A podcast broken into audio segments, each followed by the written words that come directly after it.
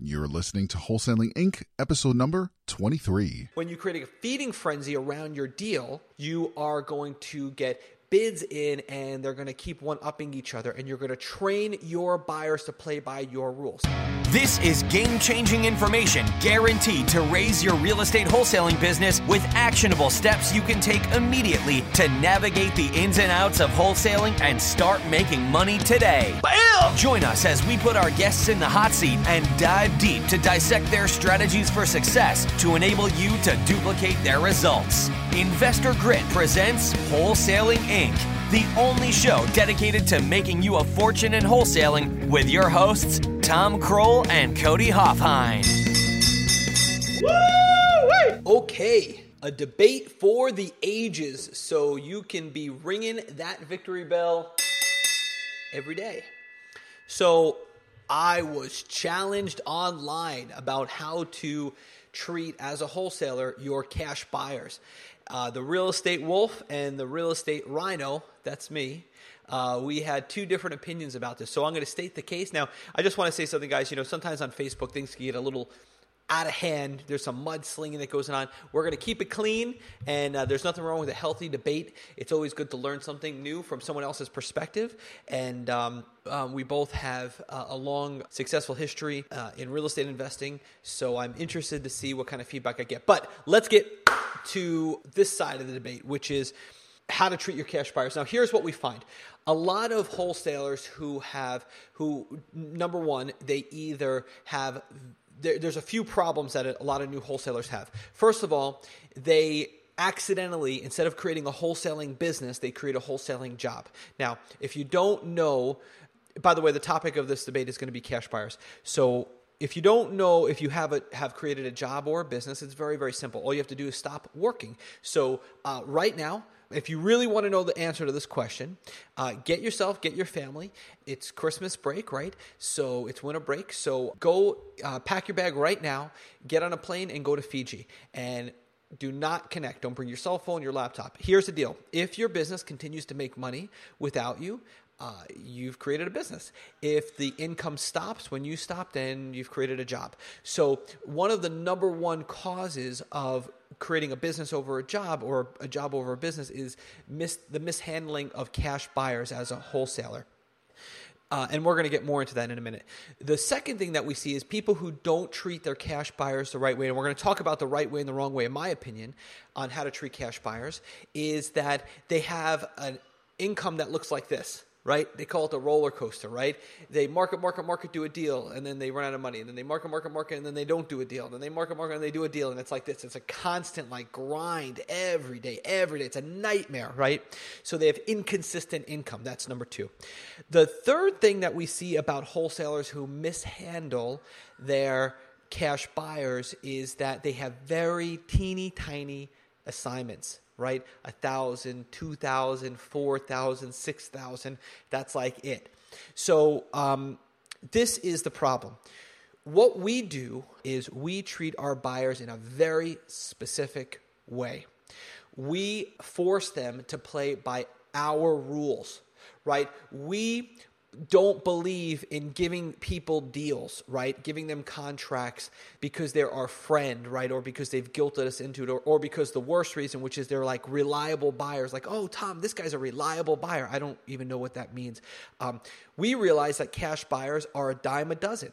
And the guy or girl with the biggest cash buyer list wins every single time. They do the most deals, the most consistently, with the highest assignment fees every single time, so that you're ringing that victory bell all the time, right? Because when you create a feeding frenzy around your deal, a feeding frenzy around your deal, you are going to get bids in and they're going to keep one-upping each other, and you're going to train your buyers to play by your rules. Now, what a lot of people say is, and let me just pull this up because I have some objections here to this, is they'll say, well, uh, let's just see if I could find it here. I have a list. I should have actually pulled this up first. What people will say is, yeah, but Tom, you know, well, what happens if you get into trouble, um, you know, if with these buyers? Uh, let me see here if I can pull it up. Um, Uh, Osvaldo, right? That is how I pronounce your name, I hope, Wolf. Um, Osvaldo, you know, you, you say, you know, well, Tom, what happens if you get into trouble? And it's good to be able to rely on buyers. Here's the deal. I'm not saying that's incorrect, but instead of relying on the buyers, when you realize that, in my opinion, that buyers are a dime a dozen, what you realize is that um, you don't get into trouble. You don't need to rely on them, right? Now, what I mean by that is one thing that we do is we consistently have a backup offer. We have an emergency backup offer. That's number one. How else do they play by our rules? Number one is that they have a specific date and time to come to uh, the inspection to for, for the contract. So whatever contract we're assigning, or if we're selling the property, whatever we're doing, whatever the exit strategy is, we keep them to a very specific window to see it. So when they call and they say, hey, Tom, remember I did you that one favor a long time ago.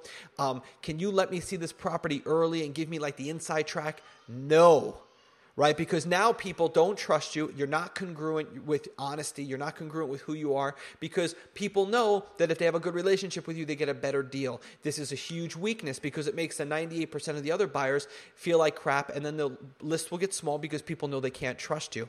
Um, the other thing they do is they say, well, they say, well, what happens if you have a, you know, a buyer that is not a qualified buyer, right? They they say they're a buyer, but they're really like another wholesaler, daisy chaining a deal or something like that.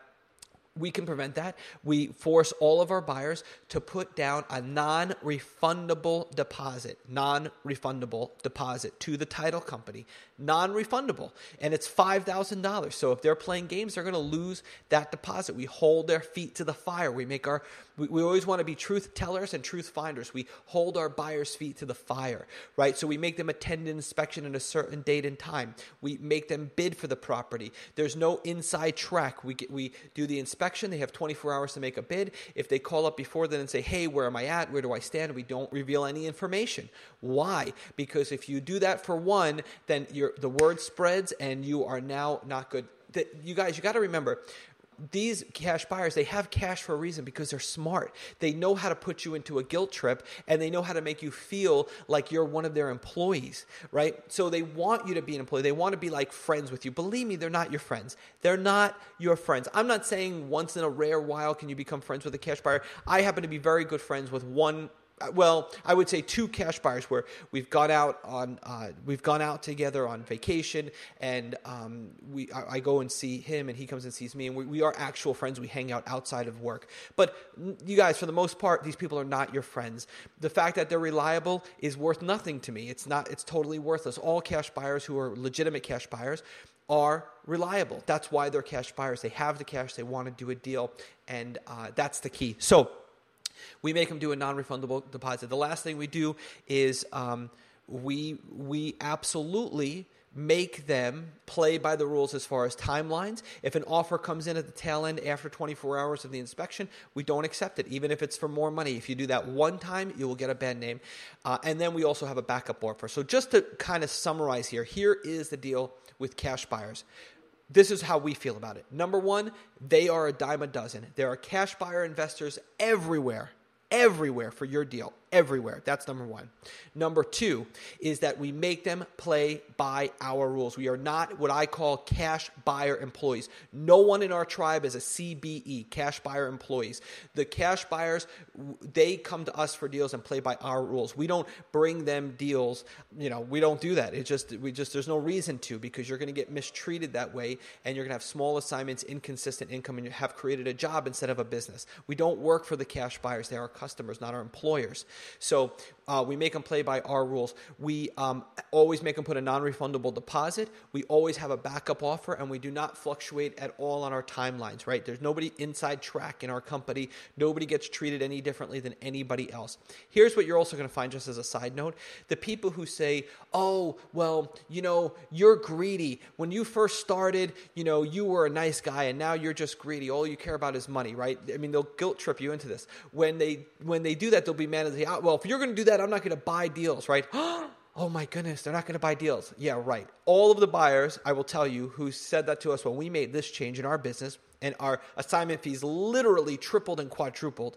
Um, when we did that, every single one, every single one with there's a possibility of one, and we have about twenty-five hundred cash buyers, but there's a possibility. I think there was one guy who never came back, but every single one since then has come back and plays ball.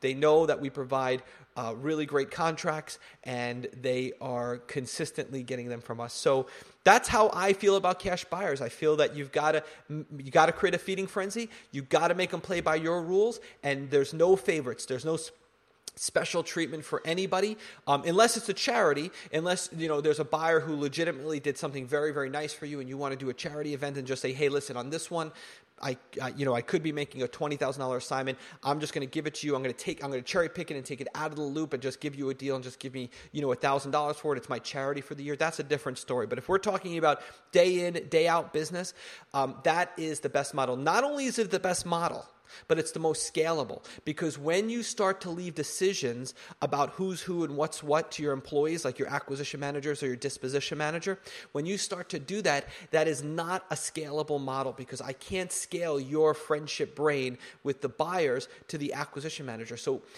having these special relationships or special treatment for some buyers and not others, um, this creates...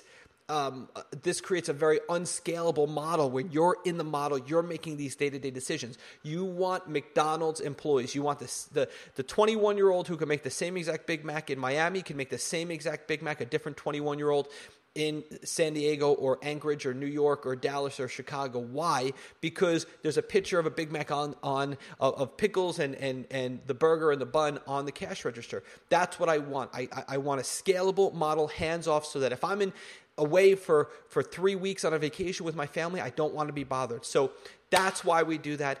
Yes, it's going to create a little bit of an awkward situation in the beginning with some of your buyers who are used to you working for them, but after you get over that, I think it's key. So anyway, Osvaldo, that is um, my position on cash buyers.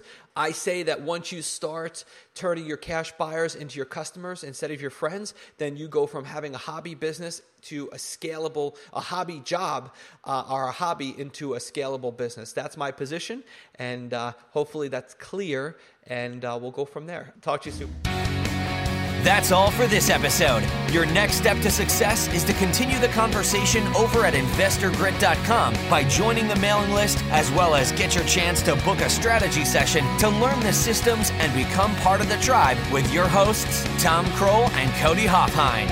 We'll see you next episode with more ways to make you a fortune in wholesaling.